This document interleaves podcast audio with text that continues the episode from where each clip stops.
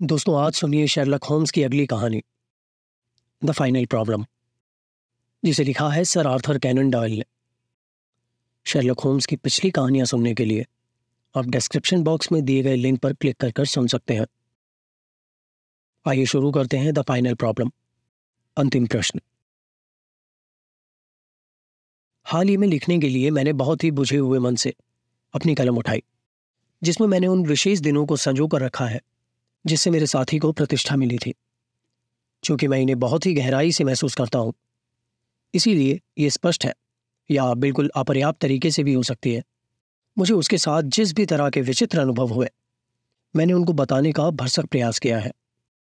और study in Scarlett के मामले में, हम कैसे पहले पहल साथ मिले, और फिर नेवल ट्रीटी तक उसमें दखल तक साथ रहे।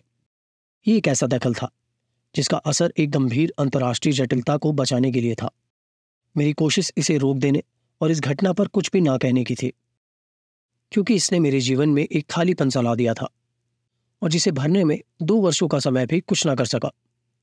मेरे हाथों के साथ एक तरह की ज़बरदस्ती की जा रही थी क्योंकि हाल ही के पत्रों में कर्नल जेम्स मोरियार्टी ने अपने भाई की स्मृति के बारे में लिखा था और इसीलिए मेरे सामने सिवाय इसके कोई चारा नहीं था कि लोगों के सामने वे तथ्य लाए जाएँ, जो कि वाकई हुए थे। केवल मैं ही इस मामले की पूरी सच्चाई जानता था। और मुझे यकीन भी था कि अब वो समय आ चुका है, जबकि इसे छुपाने से कोई फ़ायदा नहीं होगा। जहाँ तक पता है, अखबारों में सिर्फ़ तीन बार ही छपा है। छह मई अट्ठारह सौ इक्यानवे, जनरल डिजेनेवा सात मई को राइटर्स डिस्पैच, और अब वे हाल ही के पत्र थे, जिसके बारे में मैं बता चुका हूँ। पहली और दूसरी खबर में तो ये बिल्कुल ही संक्षिप्त रूप में थे, और अंतिम वाली में, जो कि मैं अब आपको दिखाऊँगा। तथ्यों को पूरी तरह से बिगाड़ दिया गया था। प्रोफेसर मोरियार्टी और मिस्टर शेरलॉक होम्स के बीच पहली बार जो भी सचमुच घटित हुआ, उन्हें बताने के लिए ये सब मेरे पास मौजूद है। मुझे याद है कि मेरी शादी के बाद और मेरी निजी चिकित्सा सेवा की शुरुआत के समय ही मेरी और होम्स के बीच के अति घनिष्ठ संबंधों में कुछ हद तक एक बदलाव सा आ गया था। कभी कभी जब उसे अपनी छानबीन में मेरे साथ की ज़रूरत होती थी, तब भी वो मेरे पास आया करता था, पर ऐसे अवसर धीरे धीरे कम होते चले गए और सन 1890 तक केवल तीन ही मामले ऐसे थे। जिनका मैं संग्रह कर सका। उस साल के जाड़े के दिनों में, और सन अट्ठारह की बसंत ऋतु की शुरुआत में ही, मैंने अखबारों में पढ़ा था कि उसे फ्रांस की सरकार ने किसी महत्वपूर्ण मामले में अपने साथ लगा रखा है। और इसी बीच होम्स के दो पत्र मुझे नारबेन और नाइन से आए थे। इन पत्रों से मुझे पता चला कि वहाँ उसे कुछ अधिक दिनों तक ठहरना पड़ सकता है। 24 अप्रैल को जब मैंने उसे अपने परामर्श कक्ष में आते हुए देखा तो मुझे थोड़ा आश्चर्य हुआ। मैंने देखा कि वो पहले की तुलना में थोड़ा पीला और दुबला हो गया था।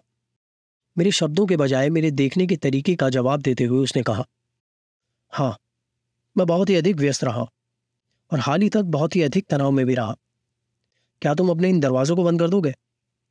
अब कमरे में रोशनी, टेबल पर रखे केवल उसी लैंप से आ रही थी जिसे मैं पढ़ा करता था। होम्स दीवार के किनारे से होते हुए दरवाजे के पास पहुँच गया और फिर उन्हें सावधानी से बंद कर दिया। मैंने पूछा क्या तुम किससे डर रहे हो? हाँ मैं डर रहा हूँ। किससे? एयरगन से। इससे तुम्हारा क्या मतलब है होम्स? मेरे ख्याल से वॉटसन तुम मुझे अच्छी तरह जानते हो कि मैं घबराने वाला आदमी नहीं हूँ। पर जब खतरा बिल्कुल नज़दीक हो तब उसे ना समझना साहस के बजाय बेवकूफ़ी है। क्या तुम्हें एक माचिस के लिए मैं तकलीफ़ दे सकता हूँ? उसने सिगरेट का कश ऐसे खींचा जैसे कि उसे बहुत ही आराम मिला हो। वो बोला तुम्हें इतनी देर से बुलाने के लिए मैं माफ़ी चाहता हूँ। और मैं तुमसे एक बार फिर माफ़ी माँगता हूँ कि तुम मुझे अपने पीछे वाले बागीचे की दीवार फांद कर जाने की अनुमति दोगे। मैंने पूछा, पर इनका मतलब क्या है? उसने अपना हाथ बाहर निकाला और लैम्प की रोशनी में मैंने देखा कि उसकी उंगलियों की दो गांठें छिली हुई हैं और उनसे खून बह रहा है। होम्स ने मुस्कुराते हुए कहा, इसमें कोई खास बात नहीं है। अभी भी ये काफ़ी मज़बूत है। क्या मिसेस वॉटसन अंदर है? भी किसी से मिलने बाहर गई है। तो तुम अकेले हो। बिल्कुल। तो अब तुम्हारे लिए मेरा यह प्रस्ताव है कि तुम एक सप्ताह के लिए मेरे साथ महाद्वीप चलो। कहा? कहीं भी। मेरे लिए सभी जगह एक जैसी है। इन सब बातों में कुछ विचित्र सा लग रहा था। बिना उद्देश्य छुट्टी मनाने होम्स के स्वभाव में नहीं था। उसका पीला और थका मुंधा हुआ चेहरा मुझे बता रहा था कि वे बहुत ही अधिक तनाव में थे। उसे मेरी आँखों में प्रश्न देखे। और फिर अपनी उंगलियों के पोरों को आपस में जोड़कर एवं कोहनी अपने घुटनों पर टिकाते हुए सारी स्थिति बताई। वो बोला, तुमने शायद प्रोफेसर मोरियार्टी के बारे में नहीं सुना होगा। कभी नहीं सुना? वो चीखता हुआ सा बोला, यही तो उसकी चालाकी और आश्चर्यजनक बात है।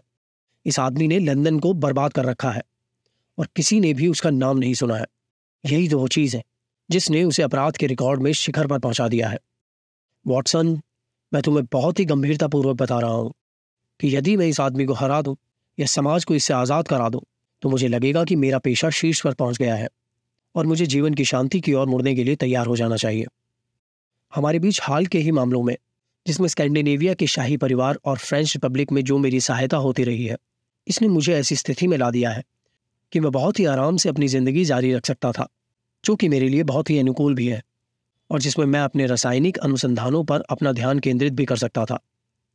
पर वॉटसन, मुझे चैन नहीं था, क्योंकि जब भी मैं सोचता था कि प्रोफेसर मोरियार्टी जैसा आदमी लंदन की सड़कों पर बिना चुनौती के घूम रहा है, तब मैं अपनी कुर्सी पर चैन से नहीं बैठ पाता था। लेकिन होम्स, उसने ऐसा किया क्या है? उसका करियर असाधारण था। उसकी पैदाइश अच्छी जगह और शिक्षा दीक्षा भली प्रकार से हुई थी। प्रकृति ने उसे विलक्षण गणितीय प्रतिभा से नवाजा।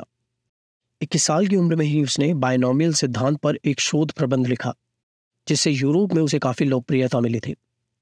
इसी के बल पर उसने हमारे विश्वविद्यालय में गणित के क्षेत्र में अपनी जगह बना ली थी और उसके सामने एक शानदार करियर भी था। किंतु इस व्यक्ति में आनुवंशिक रूप से कुछ दुर्गुणों वाली प्रवृत्तियाँ थी। उसके खून में अपराध की प्रवृत्तियाँ भी दौड़ती थीं, जो कि कम होने की बजाय बढ़ती चली गई और उसकी विलक्षण मानसिक शक्तियों के द्वारा कई गुना खतरनाक हो गई। विश्वविद्यालय परिसर में उसके खिलाफ कई तरह की अफवाहें फैल गई थी, जिसकी वजह से उसे वहाँ से त्यागपत्र देने के लिए मजबूर कर दिया गया था। वहीं से वो लंदन आ गया और यहाँ उसने सेना की सवारी के डिब्बे बनाने का काम शुरू किया। दुनिया उसके बारे में केवल इतना ही जानती है, परंतु मैं जो तुम्हें बता रहा हूँ, वो मैंने खुद ही पता किया है। वॉटसन, जैसा कि तुम्हें पता ही है, लंदन की सबसे बड़ी अपराधियों की दुनिया के बारे में।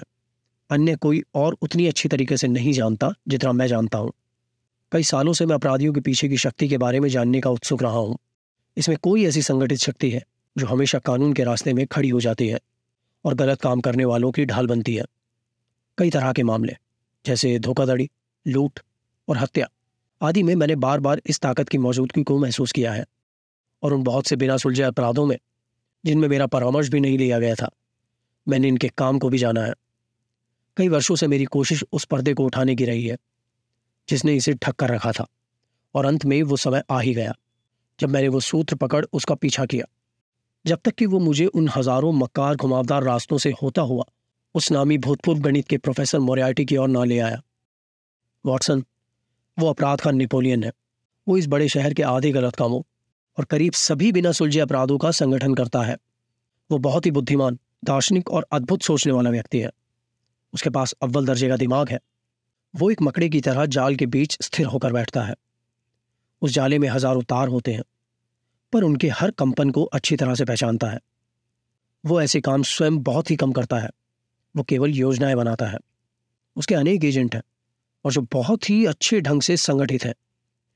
यदि कोई अपराध किया जाना है या कागज़ गायब करना है, गोली चलानी है या फिर आदमी को ही गायब करना है, तब प्रोफेसर को सिर्फ़ कहा जाएगा। और सारा मामला तय होगा और फिर इसे पूरा किया जाएगा। वो एजेंट पकड़ा भी जा सकता है। इस हालात में उसके बचाव या उसकी जमानत के लिए धन का इंतज़ाम हो जाता है, पर उस एजेंट का इस्तेमाल करने वाली केंद्रीय ताकत कभी नहीं पकड़ी जाती। उस पर संदेह भी नहीं होता।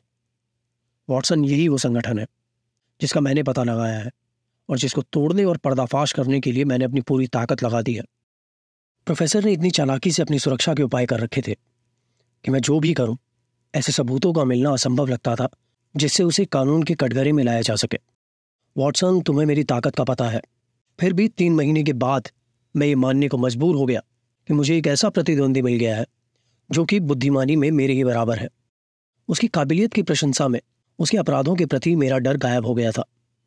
अंत में उसने एक यात्रा की, केवल एक छोटी सी यात्रा, मगर जितनी वो कर सकता था, उससे ये अधिक ही थी, क्योंकि मैं उसके बहुत ही पास पहुँच चुका था। मेरे पास मौका था और उसी जगह से मैंने उसके चारों तरफ़ अपना जाल बुनना शुरू कर दिया और ये तब तक जारी रखा जब तक कि वो इसके काफ़ी नज़दीक ना आ जाए। तीन दिनों में ही, यानी कि अगले सोमवार को ये मामला बिल्कुल पक गया और प्रोफेसर अपने गिरोह के सभी प्रमुख साथियों के साथ पुलिस की गिरफ्त में होगा। तब इस शताब्दी का सबसे बड़ा फौजदारी का मुकदमा सामने आएगा, जिसमें चालीस से अधिक रहस्यों का पर्दाफाश होगा। किंतु तुम जानते ही हो, यदि हम समय से पहले कुछ करेंगे तो उन सभी की रस्सी अंतिम समय में भी हाथ से छूट सकती है। यदि मैं इस काम को प्रोफेसर मोरियाटी की जानकारी के बिना ही कर सकता तो ये बहुत ही अच्छा होता। पर वो बहुत ही मक्कार आदमी है। मैंने उसके चारों तरफ़ जो भी मेहनत की है, उसने हर एक कदम पर निकाह रखी थी। अक्सर ही जब मैं उसे रोकने वाला होता था, तभी वो बार बार बच निकल जाता था। मेरे दोस्त, मैं तुमसे कहता हूँ, यदि शांत प्रतियोगिता को विस्तार से लिखा जा सकता, तब प्रहार और बचाव के रूप की सुरागसानी के इतिहास में इसका एक अति महत्वपूर्ण स्थान होता। मैं ऐसे स्तर पर पहले कभी नहीं पहुँचा, और कभी भी मैं अपने विरोधी के द्वारा इतना परेशान नहीं किया गया। उसने मुझे चोट पहुंचाई, और फिर भी मैंने उसे कम आका। आज सुबह उसने अंतिम कदम उठाया, और जबकि इस काम को पूरा होने में केवल तीन दिन ही बाकी थे, मैं अपने कमरे में बैठा हुआ इस मामले पर सोच ही रहा था कि दरवाज़ा खुला, और प्रोफेसर मोरियार्टी मेरे सामने खड़ा था। वॉटसन मुझे किसी भी तरह की घबराहट नहीं थी, पर मैं ये मानता हूँ कि जब मैंने उस आदमी को देखा, जो कि हमेशा से मेरे दिमाग में रहा, वो आज मेरी चौखट पर खड़ा है। उसकी मौजूदगी मेरे लिए काफ़ी परिचित से थी। वह बहुत ही अधिक लंबा और दुबला था। उसका सफ़ेद माथा आगे की ओर उभरा हुआ और आँखें धसी हुई थी। उसकी शक्ल बिना दाढ़ी मूछ की पीली और एशिया के लोगों की तरह थी। उसका चेहरा मोहरा एक प्रोफेसर की तरह लगता था। बहुत अधिक पढ़ने की वजह से उसके कंधे कुछ गोल हो गए थे और चेहरा आगे की तरफ़ निकला हुआ था। वो अपना सिर दाएँ बाएँ सांप की तरह हिला रहा था। उसने अपनी सिकड़ी हुई आँखों से मुझे बहुत ही जिज्ञासा से देखा और बोला, मैंने जितनी उम्मीद की थी, तुम उससे कम दिखते हो। आदमी का अपने ड्रेसिंग गाउन में एक भरी हुई पिस्तौल पर उंगली रखना एक खतरनाक आदत है। असलियत यह थी कि उसके घुसते ही मैंने तुरंत अपने ऊपर एक खतरा सा भाप लिया था। उसके बचाव का सिर्फ़ यही तरीका बचा था। तभी तुरंत ही मैंने दराज से रिवॉल्वर निकालकर अपनी जेब में रख ली थी और इसे कपड़ों के भीतर से ही उसके लिए तैयार रखा था। उसके इस तरह से कहने पर मैंने हथियार को बाहर निकाल लिया और मेज पर रख दिया। वो अभी भी मुस्कुरा रहा था। फिर उसने अपनी पलकें झपकाई। मैं इस बात से बहुत खुश हुआ था कि वो मेरे सामने मौजूद है। उसने कहा, तुम प्रत्यक्ष रूप से मुझे नहीं जानते? मैंने जवाब दिया, मुझे लगता है कि मैं जानता हूँ। प्लीज़ बैठ जाइए। यदि आप कुछ कहना चाहते हैं तो मैं आपको पाँच मिनट का समय दे सकता हूँ। उसने कहा, मुझे जो कुछ भी कहना है, वो पहले ही तुम्हारे दिमाग में जा चुका है। मैंने जवाब दिया, तब मुमकिन है कि मेरा जवाब भी तुम्हारे पास होगा? तुम बहुत तेज हो। बिल्कुल। उसने अपना हाथ अपनी जेब में जैसे ही डाला, मैंने मेज से पिस्तौल उठा ली, पर उसने केवल एक अपनी छोटी सी नोटबुक निकाली, जिसमें उसने कुछ तारीखें लिख रखी थी। वो बोला, तुम चार जनवरी को मेरे रास्ते में रोड़ा बने थे। तेईस तारीख को तुमने मेरे लिए परेशानी खड़ी की थी और मार्च के अंत में मेरी योजनाओं को पूरी तरह से बर्बाद कर दिया। अब अप्रैल की समाप्ति पर मुझे तुम्हारे लगातार उत्पीड़न से अपनी आज़ादी खो जाने का डर है। ये स्थिति अब बिल्कुल नामुमकिन सी हो गई है। मैंने पूछा, क्या आपको कुछ और मशवरा देना है? उसने अपना सिर दाएँ बाएँ हिलाते हुए कहा मिस्टर होम्स, तुम्हें यह काम छोड़ना होगा। सचमुच छोड़ देना पड़ेगा, मैंने कहा। सोमवार के बाद वो बोला, मुझे पूरा यकीन है कि तुम्हारी काबिलियत का व्यक्ति इस मामले का एक परिणाम ज़रूर देखेगा। अतः तुम अपना हाथ खींच लो। तुमने अपना काम इस ढंग से किया है कि हमारे पास अब केवल एक ही स्रोत बचा है।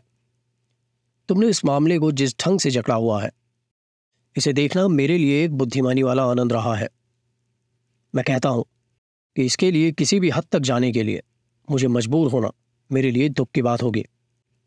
तुम मुस्कुरा रहे हो, पर मैं तुमको यकीन दिलाता हूँ कि ऐसा ही होगा। मैंने कहा, खतरा मेरे काम का हिस्सा है। वो बोला यह खतरा नहीं है, ये कभी ना रुकने वाली बर्बादी है। तुम एक व्यक्ति के नहीं बल्कि एक मज़बूत संगठन के खिलाफ खड़े हो। तुम अपनी सारी चतुराई के साथ भी इसे समझने में असमर्थ हो। मिस्टर होम्स, तुम्हें इस चीज़ को साफ़ साफ़ समझ लेना चाहिए। नहीं तो तुम भी कुचल दिए जाओगे, मैंने उठते हुए कहा। ऐसा लगता है कि इस बातचीत की मौज में मैं अपने कुछ उन ज़रूरी कामों की अनदेखी कर रहा हूँ, जो कि मेरा कहीं और इंतज़ार कर रहे हैं। वो भी उठा और शांति से मुझे देखते हुए उदासी से उसने अपना सर हिलाया और अंत में बोला ठीक है, ये दुखद है, पर मैं जो कर सकता था, मैंने किया। मैं तुम्हारी हर चाल को समझता हूँ। तुम सोमवार से पहले कुछ नहीं कर सकते हो। मिस्टर होम्स, ये मेरे और तुम्हारे बीच का द्वंद्व युद्ध है। तुम्हें उम्मीद है कि तुम मुझे कटघरे में खड़ा कर दोगे? मैं तुम्हें बता देता हूँ कि मैं कभी कटघरे में खड़ा नहीं होऊँगा। तुम मुझे हराने की हिम्मत रखते हो। मैं कहता हूँ कि तुम मुझे कभी नहीं हरा पाओगे। यदि तुम मुझे बर्बाद करने की सोच भी रखते हो तो इसके लिए निश्चिंत रहो कि मैं तुम्हें भी उतना ही बर्बाद कर दूँगा। मैंने कहा, मिस्टर मोरियार्टी, तुम मुझे काफ़ी बधाइयाँ दे चुके हो। मुझे भी इसके एवज में एक तो दे लेने दो। अगर मैं पहली वाली संभावना के लिए सुनिश्चित कर दिया गया हूँ, तब भी लोगों के हित में बाद वाली संभावना को खुशी से स्वीकार कर लूँगा। वो गुर्राते हुए बोला, मैं तुम्हें एक का तो वादा कर सकता हूँ, पर दूसरी का नहीं। इतना कहकर वो मुझे देखता हुआ कमरे से बाहर चला गया। प्रोफेसर मोरियार्टी के साथ यही मेरा साक्षात्कार था। मैं ये मानता हूँ कि इसने मेरे दिमाग पर एक बुरा असर डाला था। उसके छोटे से भाषण ने गंभीरता की वजह पैदा कर दी थी, जो कि केवल एक गुंडे से नहीं पैदा हो सकती। तुम ये कह सकते हो कि मैंने उसके खिलाफ पुलिस से सुरक्षा क्यों नहीं मांगी? इसका कारण यह था कि मुझे पक्का यकीन था कि उसके एजेंट ही मुझ पर हमला करेंगे। यदि ऐसा होता है तो मेरे पास इसके बेहद पक्के सबूत हैं। आप पर पहले भी हमला हो चुका है क्या? प्रिय वॉटसन, प्रोफेसर मोरियार्टी वो आदमी नहीं है जो अपने पैरों के नीचे घास उगने दे। मैं दोपहर में किसी काम से ऑक्सफर्ड स्ट्रीट गया था।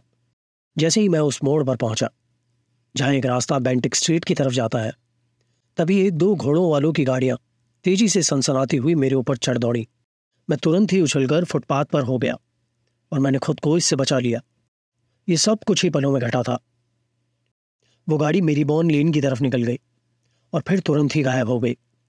वॉटसन इसके बाद में सड़क के किनारे खड़ंजे पर खड़ा था और जैसे ही मैं चला कि तभी किसी मकान की छत से एक ईट नीचे की तरफ़ आई और मेरे पैरों के पास टकराकर टुकड़े टुकड़े हो गए।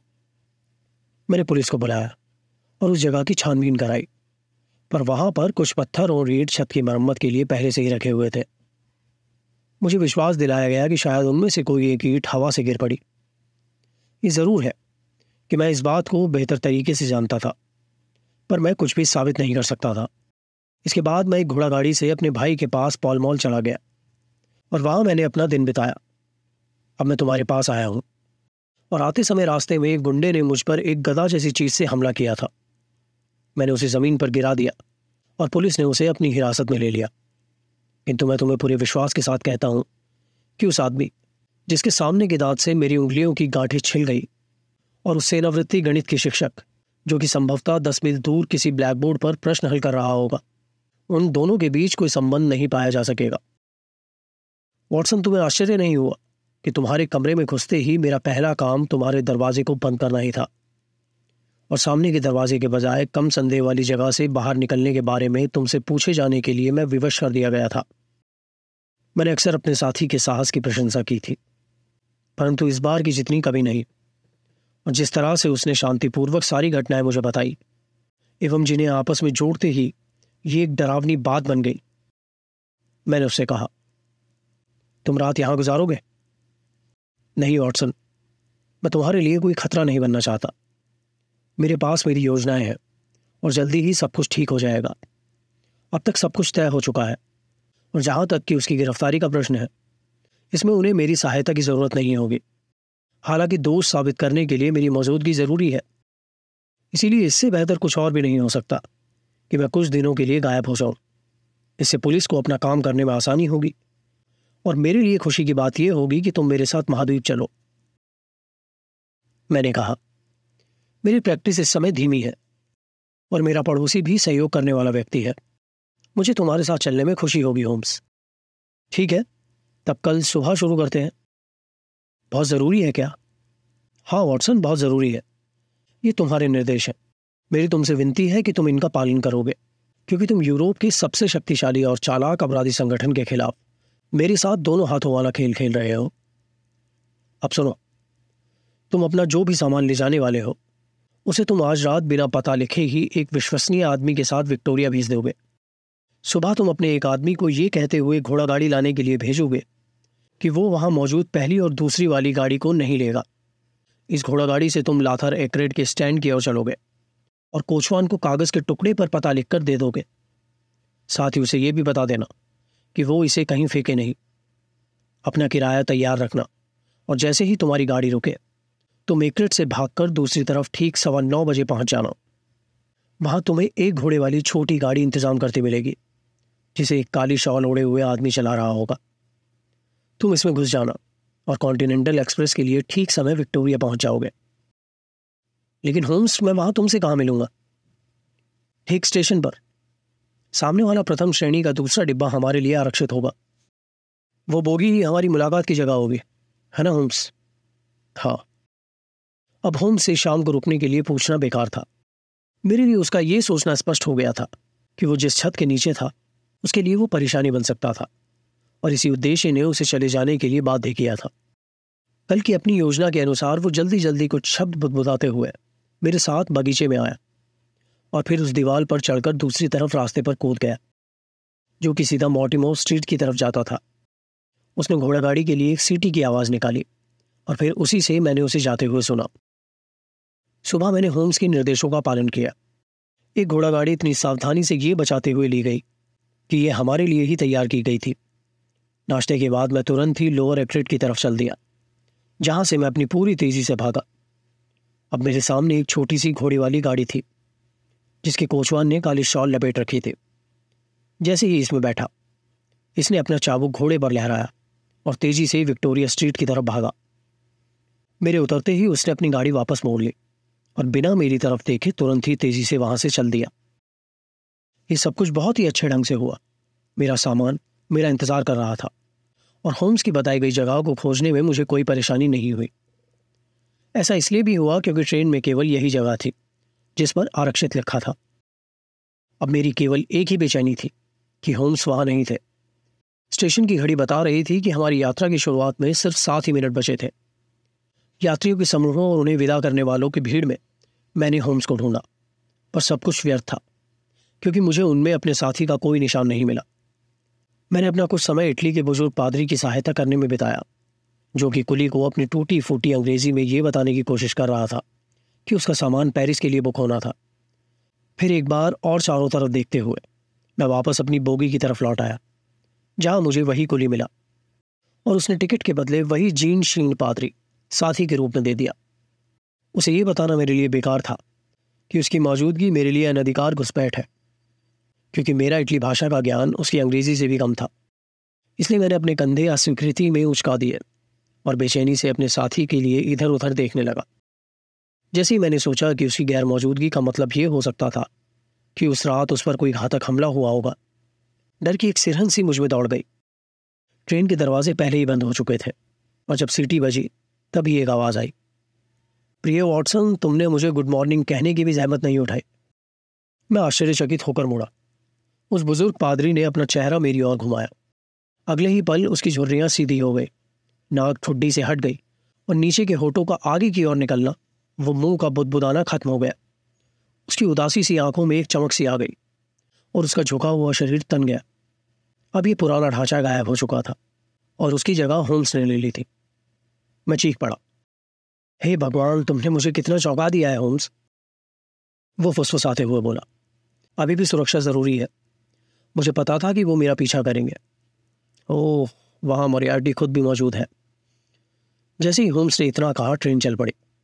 पीछे की तरफ़ जब मैंने देखा तो वहाँ एक लंबा आदमी भीड़ को धक्का देते हुए आगे बढ़ रहा था और अपने हाथ इस तरह से हिला रहा था जैसे वो ट्रेन रोकना चाहता हो। अब बहुत देर हो चुकी थी। ट्रेन ने अपनी गति पकड़ ली और थोड़ी ही देर में स्टेशन को पीछे छोड़ दिया। होम्स ने हँसते हुए कहा, अपने सारे सुरक्षा के उपायों के चलते हम बाल बाल बचकर निकल आए हैं। वो उठ खड़ा हुआ और खुद को छुपाने वाले अपने उस काले चौगे तथा हैट को उतारकर हैंडबैग में रख दिया।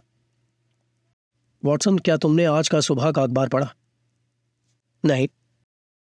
तब तुम्हें बेकर स्ट्रीट के बारे में भी नहीं पता होगा। Baker Street? उन्होंने पिछली रात को हमारे कमरों में आग लगा दी थी। इसमें कुछ अधिक नुकसान नहीं हुआ। होम्स, ये तो बर्दाश्त के बाहर है। जब उनका वो गदा वाला आदमी गिरफ़्तार हुआ, तभी वे मुझे ढूँढने में भटक गए। इसीलिए ये अंदाज नहीं लगा सके कि मैं वापस अपने कमरे में आ गया हूँ। उन्होंने तुम पर भी अपनी निगाह रखी थी, और इसीलिए मोरियार्टी विक्टोरिया तक पहुँच गया था। तुमने आने में कोई गलती तो नहीं की ना? मैंने ठीक वही किया जो तुमने कहा था मुझे, होम्स। क्या तुम्हें वो घोड़ा गाड़ी मिली थी? हाँ वो मेरा इंतज़ार कर रही थी। क्या तुमने कोशवान को पहचान लिया था? नहीं, वो मेरा भाई माइक्रॉफ्ट था। ऐसे मामले में बिना तुमको बताए, बिना स्वार्थ के ही उससे लाभ मिल जाता है। ऐसे नाजुक मौक़ों पर किसी भीड़ के आदमी को अपने विश्वास में नहीं ले सकते। परंतु अब हमें मोरियाटी के लिए जो करना है, उसकी योजना बनानी है। ये एक एक्सप्रेस ट्रेन है, और एक नाव इसका पीछा भी करेगी। तो मुझे लगता है कि इससे हम बहुत ही सुरक्षित ढंग से बच निकले हैं। प्रिय वॉटसन, तुमने मेरी बात का सही अंदाज़ा नहीं लगाया कि यह आदमी मेरे ही बौद्धिक स्तर का है। तुम सोच नहीं सकते हो कि यदि मैं पीछा करने वाला होता तो क्या मैं खुद को इतने हल्के अवरोध से रोक देने देता? तब तुम उसके बारे में इतना कम क्यों सोचते हो? वो क्या करेगा होम्स मुझे क्या करना चाहिए? तुम क्या करोगे? दूसरी गाड़ी बदलना पर वो लेट हो सकती है। कोई फ़र्क नहीं पड़ता। ये ट्रेन कैंटरबरी पर रुकती है। और वहाँ बोट के आने में कम से कम पंद्रह मिनट की देरी होती है। वो हमें वहाँ पकड़ लेगा। कोई भी ये सोचेगा कि हम अपराधी हैं। उसके आने पर उसे गिरफ़्तार हो जाने दो। ये हमारा तीन महीने का काम बर्बाद कर देगा। हमें बड़ी मछली पकड़नी है। पर छोटी मछलियाँ जाल से बाहर बच जाएँगी। सोमवार को हमें वे सब मिल जाएँगे, इसीलिए गिरफ़्तार होना ठीक नहीं है। तब क्या करें फिर? हम कैंटरबरी पर बाहर जाएँगे। और तब, फिर हम नेवेतौन से डीपी तक की एक लंबी यात्रा करेंगे। मुझे जो चाहिए मोरियाटी वही करेगा। वो पेरिस जाएगा और हमारे सामान को पहचान कर वहाँ डिपो में हमारा दो दिन तक इंतज़ार करेगा। इसी बीच हम कपड़े के दो बैग ले लेंगे और अपने देश के निर्माताओं को प्रोत्साहित करते हुए उसी के साथ यात्रा करेंगे। हम लक्समबर्ग और बैसिले होते हुए स्विट्जरलैंड पहुँचेंगे। कैंटरबरी पर हम केवल इसीलिए उतर गए कि हमें न्यू हेवन के लिए ट्रेन पकड़ने के लिए वहाँ एक घंटा इंतज़ार करना था। मैं अभी भी अपने सामान के साथ जाते हुए वैन को दुखी मन से देख रहा था, क्योंकि इसमें मेरे कपड़े थे, जबकि होम्स ने मेरी बाहें खींची और पटरी की ओर इशारा किया। उन्होंने कहा, तुम उसे पहले ही देख चुके हो। कैंटिस के जंगलों में काफ़ी दूर धुएँ की एक पतली सी रेखा ऊपर उठती हुई दिखाई पड़ी थी। एक ही मिनट बाद गाड़ी का डिब्बा और इंजन दूर मोड़ से आता हुआ दिखाई पड़ा, जो कि स्टेशन की ओर आ रहा था। जैसे ही ये गुजरता हुआ और अपनी गर्म हवा को हमारे चेहरे पर छोड़ता हुआ हमारे सामने से गुजरा, स्टेशन पर पड़े माल के ढेर के पीछे हो जाने का भी हमारे पास समय नहीं था। जब हम उस गाड़ी के डिब्बे को पहाड़ी पर जाते हुए देख रहे थे, तभी होम्स ने कहा, वो वहाँ जा रहा है। हमारे साथी की बुद्धिमानी की सीमाएँ हैं। यह अप्रत्याशित हो सकता है कि मैं जो भी परिणाम निकालूं, उस पर काम करूँ। उसका उन्हें पहले से ही पता चल जाता है। उसने क्या किया होगा? क्या वो हमसे आगे निकल गया होगा? इसमें कोई शक नहीं है कि उसने मुझ पर मेरी हत्या करने के लिए हमला किया होगा। यही एक खेल है, जिसे दोनों खेल सकते हैं। अब सवाल यह है कि हम पहले ही यहाँ लंच कर लें या न्यू हेवन पहुंचकर खाना खाने तक भूखे रहे। हम उस रात ब्रसल्स के लिए चल दिए और हमने वहाँ दो दिन बिताए। तीसरे दिन हम स्ट्रासबर्ग के लिए चले। सोमवार की सुबह होम्स ने लंदन की पुलिस को टेलीग्राम किया। जिसका जवाब हमें शाम को होटल में मिल गया था। होम्स ने इसे खोला और फिर बुरा सा मुँह बनाकर फेंक दिया। फिर एक कराती आवाज़ में कहा, मुझे लगता है वो बच गया।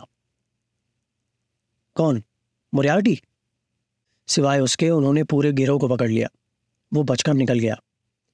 वाकई जब मैंने देश छोड़ा, तब उससे कोई नहीं बच सकता था। पर मैंने सोचा था कि मैंने उनके हाथों में उसे दे दिया। वॉटसन मेरे ख्याल से तुम्हें वापस इंग्लैंड लौट जाना चाहिए। पर क्यों, होम्स? क्योंकि मैं अब तुम्हारे लिए एक खतरनाक साथी बन चुका हूँ।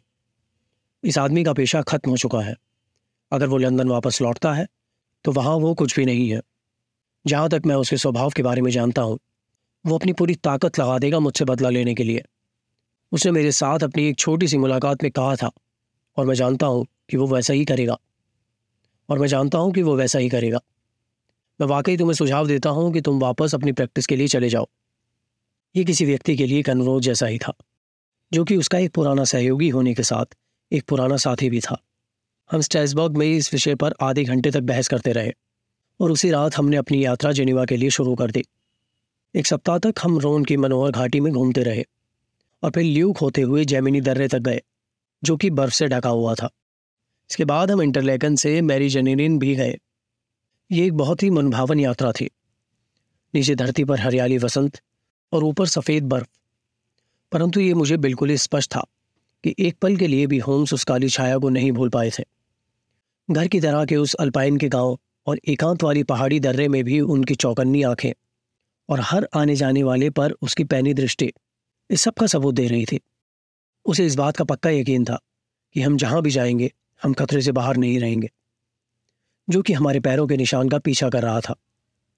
मुझे याद है कि एक बार जब हम जैमिनी से होकर गुजर रहे थे और डाउम्बेसी की सीमा पर ही थे, तभी ऊपर पहाड़ी से एक बड़ा पत्थर नीचे की ओर लुढ़का और ठीक हमारे पीछे झील में आवाज़ करता हुआ गिर गया। एक झटके से होम्स किनारे टीले पर चढ़ गया और अपनी गर्दन घुमाकर चारों ओर देखने लगा। वहाँ कोई नहीं दिखा और हमारे गाइड ने हमें यकीन दिलाया कि इस मौसम में यहाँ पत्थर अक्सर गिरते रहते हैं। होम्स ने कोई जवाब नहीं दिया। पर उस आदमी की बात सुनकर मेरी तरफ़ देखकर एक ऐसे व्यक्ति की तरह मुस्कुराया, जो कि अपनी बात का असर देख रहा हो। अपने पूरे चौकन्नेपन के बावजूद वो हताश नहीं हुआ था, बल्कि मैंने पहले कभी उसको इतना अधिक उत्साह में नहीं देखा था। वो बार बार इस बात पर आ जाता था कि यदि उसे इसका यकीन हो जाता है कि वो समाज को मोरियाटी से आज़ाद करा सकता है, तब वो अपने पेशे को प्रसन्नतापूर्वक एक परिणाम तक पहुँचा हुआ महसूस करता है। मैं सोचता हूँ, वॉटसन मैं अभी कह सकता हूँ कि मैंने अपना जीवन बर्बाद नहीं किया है। अगर मेरे संग्रह आज की रात बंद कर दिए जाते हैं, तब भी मैं उनका धैर्यपूर्वक अवलोकन कर सकता हूँ।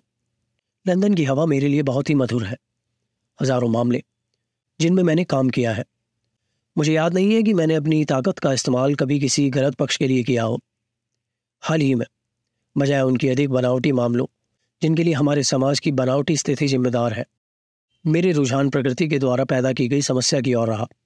वॉटसन यूरोप के सबसे अधिक खतरनाक और सक्षम अपराधी को पकड़ने या उसके सफ़ाई के लिए जब मैं अपने पेशे को सजाऊँगा, तब वो दिन तुम्हारे संस्मरणों की समाप्ति का होगा। जो कुछ भी मेरे पास बताने के लिए बचेगा, उसे मैं संक्षिप्त रूप से ठीक ठीक बता पाऊँगा। ये एक विषय नहीं है, जिसमें मैं बना रहना चाहता हूँ। ये तीन मई थी, और हम एक छोटे से गाँव पहुँचे, जहाँ हम इंग्लिशर हॉफ के पास रुके। और फिर उसके बड़े भाई पीटर स्टैलियर के पास ठहराए गए। हमारा मकान मालिक एक बहुत ही बुद्धिमान आदमी था। वो बहुत ही अच्छी अंग्रेज़ी बोलता था। उसने लंदन के ग्रासवेनर होटल में तीन साल तक बैरे की नौकरी की थी। उसी की राय पर हम चार तारीख को दोपहर में साथ साथ इस इरादे के साथ पहाड़ी को पार करने चल दिए कि हम राजेन लुई की एक झोपड़ी में रात गुजारेंगे। हमें समझाया गया था कि रेजिन बाग के झरने को उन छोटे और चक्करदार रास्तों को देखे बिना उसे पार ना करें। जो कि पहाड़ी के करीब आधे रास्ते पर है। ये वाकई एक बहुत ही डरावनी जगह है। पिघली हुई बर्फ़ से यहाँ जल प्रवाह प्रबल था, जो कि नीचे बहुत गहराई में गिर रहा था। इसकी फुहारें जलते हुए घर के धुएँ की तरह उमड़ रही थी। ये नदी बहुत ही भयानक रूप से उस खाई में गिर रही थी। इसके किनारे काली चमकीली चट्टाने थी। दूधिया रंग की ये नदी आगे से सक्रिय होती हुई नीचे गहराई में गिर रही थी। तेज़ी से बहती हुई ये धारा ऊपर तक लबालब भरी हुई थी। दूर तक फैला हुआ वो हरे रंग का पानी नीचे गरज रहा था, और फुहारों को वो मोटा पर्दा ऊपर की तरह फुफकार रहा था। इसकी लगातार और शांति प्रदान कर देने वाली हवा आदमी को एक खुमारी में ले जाती थी। हम किनारे खड़े होकर नीचे पानी को देख रहे थे, जो कि काली चट्टानों के बीच से होकर गुजर रहा था, और खाई के ऊपर आती फुहारों के साथ आवाज़ों को सुन रहे थे। झरने का पूरा दृश्य देखने के लिए रास्ते को गोल आकार देते हुए बंद कर दिया गया था। पर यह अचानक ही खत्म हो जाता था और यात्री जिधर से आता, उसे उधर की ही ओर वापस जाना पड़ता था। इसीलिए हमें भी मुड़कर जाना था। कि तभी हमने देखा कि स्विट्जरलैंड का रहने वाला एक युवक अपने हाथों में एक चिट्ठी लेकर दौड़ता हुआ वहाँ पर आ रहा है। इसमें उसी होटल का निशान बना हुआ है, जिसे हमने अभी अभी छोड़ा था। मकान मालिक ने इस चिट्ठी पर मेरा नाम लिखा था। इससे पता चला कि हमारे होटल छोड़ने के कुछ ही मिनटों के बाद वहाँ एक अंग्रेज़ महिला आई थी। उसकी हालत फेफड़े के संक्रमण से बहुत खराब थी। वो डिवास प्लॉट्स पर छुट्टियाँ मनाने गई थी और अब अपने दोस्तों के पास ल्यूसेन जा रही थी कि तभी उसकी तबीयत खराब हो गई।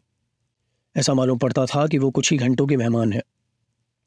यदि मैं वापस लौट जाता हूँ तो एक अंग्रेज़ डॉक्टर का उसको देखना उसके लिए एक बड़ी दिलासा होगा। उस भले आदमी स्टैलियर ने मुझे इस चिट्ठी में यकीन दिलाया था कि वो मेरी इस तकलीफ़ के लिए बहुत आभारी होगा। चूँकि उस महिला ने स्विट्जरलैंड के किसी चिकित्सक के लिए मना कर दिया था, इसलिए वो इसे अपने ऊपर एक बड़ी ज़िम्मेदारी मान रहा था। यह अनुरोध इस तरह से था कि इसे मना नहीं किया जा सकता था।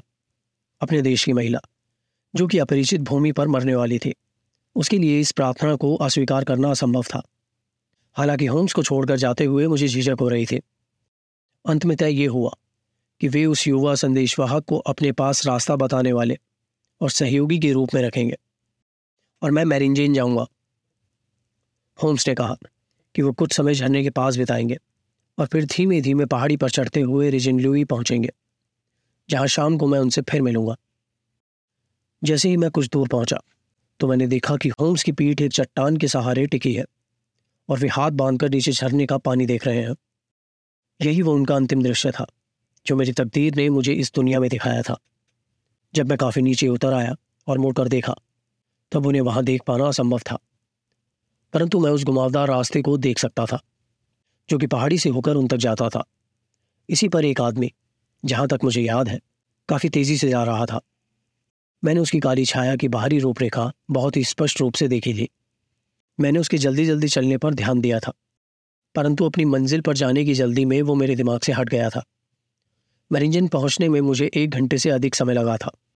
वो बुज़ुर्ग स्टेलर अपने होटल के पोर्चा में खड़ा था। मैंने जल्दी जल्दी आते हुए कहा, मुझे यकीन है कि अभी भी वो ज़्यादा बुरी स्थिति में नहीं होगी। उनके चेहरे पर एक आश्चर्य भाव था और उनकी बाहों के प्रदर्शन ने मेरे दिल की धड़कन बढ़ा दी थी। उस चिट्ठी को जेब से बाहर निकालते हुए मैंने कहा, क्या ये चिट्ठी आपने नहीं लिखी है? क्या इस होटल में कोई अंग्रेज़ बीमार औरत नहीं है क्या? वो ज़ोर से बोला, बिल्कुल नहीं, मगर इस चिट्ठी पर मेरे होटल का निशान है। इसका मतलब है कि इसे उसी लंबे अंग्रेज़ आदमी ने लिखा होगा, जो तुम लोगों के जाने के बाद यहाँ आया था। उसने कहा, पर मैं उस होटल के मालिक की बात सुनने के लिए नहीं रुका। एक अजीब से भाई के साथ मैं उस गाँव की सड़क पर दौड़ पड़ा और उसी और भागा, जिधर से मैं अभी अभी उतरा था। इसमें मुझे करीब एक घंटा लग गया था। अपनी सारी कोशिशों के बावजूद एक बार फिर से रिजिनबाग के झरने के पास पहुँचने में मुझे दो घंटे लग गए। होम्स का सामान अब भी उसी चट्टान पर पड़ा हुआ था, जहाँ मैंने उन्हें छोड़ा था। परंतु वहाँ उनका कोई नामो निशान नहीं था। उनको आवाज़ देकर मेरा पुकारना भी बेकार गया। छोटी छोटी पहाड़ियों से टकराकर आती मेरी आवाज़ की प्रतिध्वनि ही मेरा जवाब थी। उनके वहाँ पड़े सामान को देखकर मेरा दिल बैठा जा रहा था। इसका मतलब ये हुआ कि वे रोजन लुई नहीं पहुँचे। वे इसी तिराहे पर रुके होंगे, जिसके एक और सीधी सपाट चढ़ाई और दूसरी और गहरी खाई थी। तभी उनके दुश्मन ने उन्हें पकड़ लिया होगा। स्विट्जरलैंड वाला युवक भी वहाँ से चला गया था। उसको शायद मोरियाटी ने कुछ धन दिया होगा, और उसके साथ दो आदमी भी थे। फिर क्या हुआ होगा? कौन हमें बताए कि क्या हुआ होगा? अपने आप को संयत करने के लिए मैं एक या दो मिनट के लिए वहाँ खड़ा रहा, क्योंकि मैं उन चीज़ों को देखकर थोड़ा भयभीत हो गया था। फिर मैंने होम्स के अपने तरीकों की तरह सोचना शुरू किया, और इस आपदा को समझने के लिए उनको व्यवहार में लाने की कोशिश की। ऐसा करना बहुत ही आसान था। अपनी बातचीत के दौरान हम उस रास्ते के अंतिम सिरे तक नहीं गए थे, और वहाँ पड़ा हुआ उनका सामान यही बता रहा था कि हम वहीं खड़े थे। वहाँ की काली मिट्टी फुहारों की बौछार से नरम हो गई थी, और इस पर अब एक चिड़िया के निशान बन सकते थे। जाते हुए पैरों के दो निशान वहाँ काफ़ी दूर तक स्पष्ट थे। वे दोनों निशान मुझसे दूर होते जा रहे थे, परंतु उनमें से कोई भी निशान वापसी की तरफ़ नहीं लौट रहा था। उस मिट्टी से कुछ एक गज की दूरी पर ऐसा लगता था कि ज़मीन कुछ रौंद गई थी। और खाई में लटकी हुई झाड़ियाँ टूटी तथा बिखरी हुई थी। मैंने आगे की ओर झुककर देखा, पर तेज आती फुहारों ने मुझे पूरा भिगो दिया। मेरे वहाँ से चलने के पहले ही अंधेरा हो चुका था, और अब मुझे चमकती हुई चट्टानों पर केवल नमी ही दिख रही थी। नीचे दूर तक पानी के गिरने की आवाज़ थी। मेरे पुकारने पर केवल उसकी प्रतिध्वनि ही आती थी। ये भाग्य का ही खेल था कि मेरे साथी और सहयोगी की अंतिम बधाइयाँ मेरे साथ थी। उसका सामान अभी भी चट्टान से टिका हुआ रास्ते पर पड़ा था। पास ही के एक पत्थर पर कुछ चमकती हुई सी चीज़ ने मेरा ध्यान अपनी ओर खींचा और हाथ बढ़ाकर उठाते ही मुझे लगा कि जैसे ये तो चांदी का कोई सिगरेट का डब्बा है, जिसे वे हमेशा अपने साथ रखते थे। मैंने इसे जैसे ही उठाया कि तभी इसके नीचे दबा एक चौकोर कागज़ का टुकड़ा नीचे ज़मीन पर गिर पड़ा। इसे खोलने पर मैंने देखा कि उनकी नोटबुक के फटे बनने थे और इनमें उन्होंने मुझे ही संबोधित करके कुछ लिखा था। ये उस व्यक्ति का गुण था कि उसकी दिशा स्पष्ट थी और लिखावट उतनी ही साफ़ तथा सुगुण कि जैसे ये उसके अपने अध्ययन कक्ष में ही लिखी गई हो। प्रिय वॉटसन, मैं कुछ पंक्तियाँ मिस्टर मोरियार्टी की आभार स्वीकृति में लिख रहा हूँ, जिन्होंने उन प्रश्नों की अंतिम चर्चा के लिए, जो कि हम दोनों के ही बीच थे, मेरी सुविधा का इंतज़ार किया। उसने मुझे अपने काम करने के तरीके की रूपरेखा दिखा दी, जिसके द्वारा वो अंग्रेज़ पुलिस से बच निकला। और उसने हमारी गतिविधियों के बारे में पता लगा लिया। मैंने उसकी काबिलियत के बारे में जो ऊँची धारणा बना रखे थे, उसे उसने और भी पक्का कर दिया। मुझे सोचकर बहुत खुशी हुई है कि मैं समाज को उसकी मौजूदगी से होने वाले आगामी प्रभावों से आज़ाद कर दूँगा। हालाँकि मुझे डर है कि ये सब उस कीमत पर होगा, जो कि मेरे साथियों के लिए, खासतौर पर वॉटसन के लिए, तुम्हें बहुत ही पीड़ादायक होगा। मैं तुम्हें पहले ही बता चुका हूँ कि मेरा पेशा अपने एक खास मुकाम पर पहुँच चुका है। और इससे अधिक अनुकूल इसके समापन की संभावना नहीं है। दरअसल मैं अपना अपराध स्वीकार करता हूँ कि मुझे पूरा अंदाज था कि मैरिंजेन से आने वाला वो पत्र एक धोखा था और मैंने तुम्हें इस उद्देश्य से जाने की अनुमति दी थी कि इस मामले में कुछ इसी तरह का नतीजा निकलेगा। इंस्पेक्टर पैटरसन से कहना कि इस गिरोह को कटघरे में लाने के लिए जिन कागजों की उसे ज़रूरत है, वे एम वाले ताखे में रखे हैं और उस नीले रंग के लिफाफे के ऊपर मोरियाटी लिखा है। इंग्लैंड से चलते समय मैंने अपनी सारी संपत्ति अपने भाई माइक्रॉफ्ट के हवाले कर दी थी। प्लीज़, मिसिस वॉटसन को मेरी शुभकामनाएँ देना और मेरे प्रति अपना विश्वास बनाए रखना। तुम्हारा, शेरलक होम्स। अब जो बच गया था, उसके लिए संक्षेप में ये कुछ ही शब्द काफ़ी थे। विशेषज्ञों की छानबीन ने थोड़ी सी भी छुबा नहीं छोड़ी थी कि दोनों व्यक्तियों के बीच निजी द्वंद्व समाप्त हो चुका था। सिवाय इसके कोई दूसरा अंत नहीं था। कि इस परिस्थिति में वे दोनों एक दूसरे को बाहों में जकड़े लुढ़कते चले गए होंगे। उनके शरीर को ढूँढने की कोशिश भी पूरी तरह से बेकार थी, क्योंकि वहाँ उस भंवर वाली पानी की कढ़ा और उफनते झाग में वो खतरनाक अपराधी तथा अपनी पीढ़ी का वो कानून का विजेता, जो हमेशा हमेशा के लिए डूब गया होगा। स्विट्जरलैंड का वो युवक फिर कभी नहीं दिखा। इसमें कोई शक नहीं था कि वो उन्हीं एजेंटों में से एक होगा, जिसे मोरियार्टी ने रख छोड़ा था। जहाँ तक उस गिरोह का सवाल है वो लोगों की स्मृति में था कि वे सबूत कितने पक्के थे जो होम्स ने उनके संगठनों के खुलासे के लिए इकट्ठे किए थे और उस मृत व्यक्ति का हाथ उस पर कितना भारी पड़ा था। उनके खतरनाक मुखिया के बारे में कुछ बातें मुकदमे के दौरान बाहर आईं। अब अगर मैं उनके करियर के बारे में कुछ कहने के लिए मजबूर हूँ तो वो उन अविवेकी लोगों की वजह से है, जिन्होंने उन पर अपने हमले के द्वारा उन यादों को मिटाने की कोशिश की है, जिन्हें मैं हमेशा एक बेहतर और बुद्धिमान व्यक्ति का दर्जा देता रहूँगा। यदि आपको लगता है कि होम्स मर गया तो अभी भी अंतिम प्रश्न वही है कि आखिर होम्स गया कहाँ? जानने के लिए आपको इस कहानी का अगला अंक सुनना होगा। वो आपको डिस्क्रिप्शन बॉक्स में मिल जाएगा। दोस्तों, आप सुन रहे थे शैलक होम्स की कहानी, अंतिम प्रश्न, जिसे लिखा था सर आर्थर कैनन डाल ने। इस कहानी का अगला भाग सुनने के लिए आपको डिस्क्रिप्शन बॉक्स में एक लिंक मिल जाएगा। आप उस पर क्लिक करके उसे सुन सकते हैं। आपको ये कहानी कैसी लगी? आप हमें ज़रूर बताइएगा। और भी कहानियाँ सुनने के लिए आप इस चैनल को सब्सक्राइब कर सकते हैं।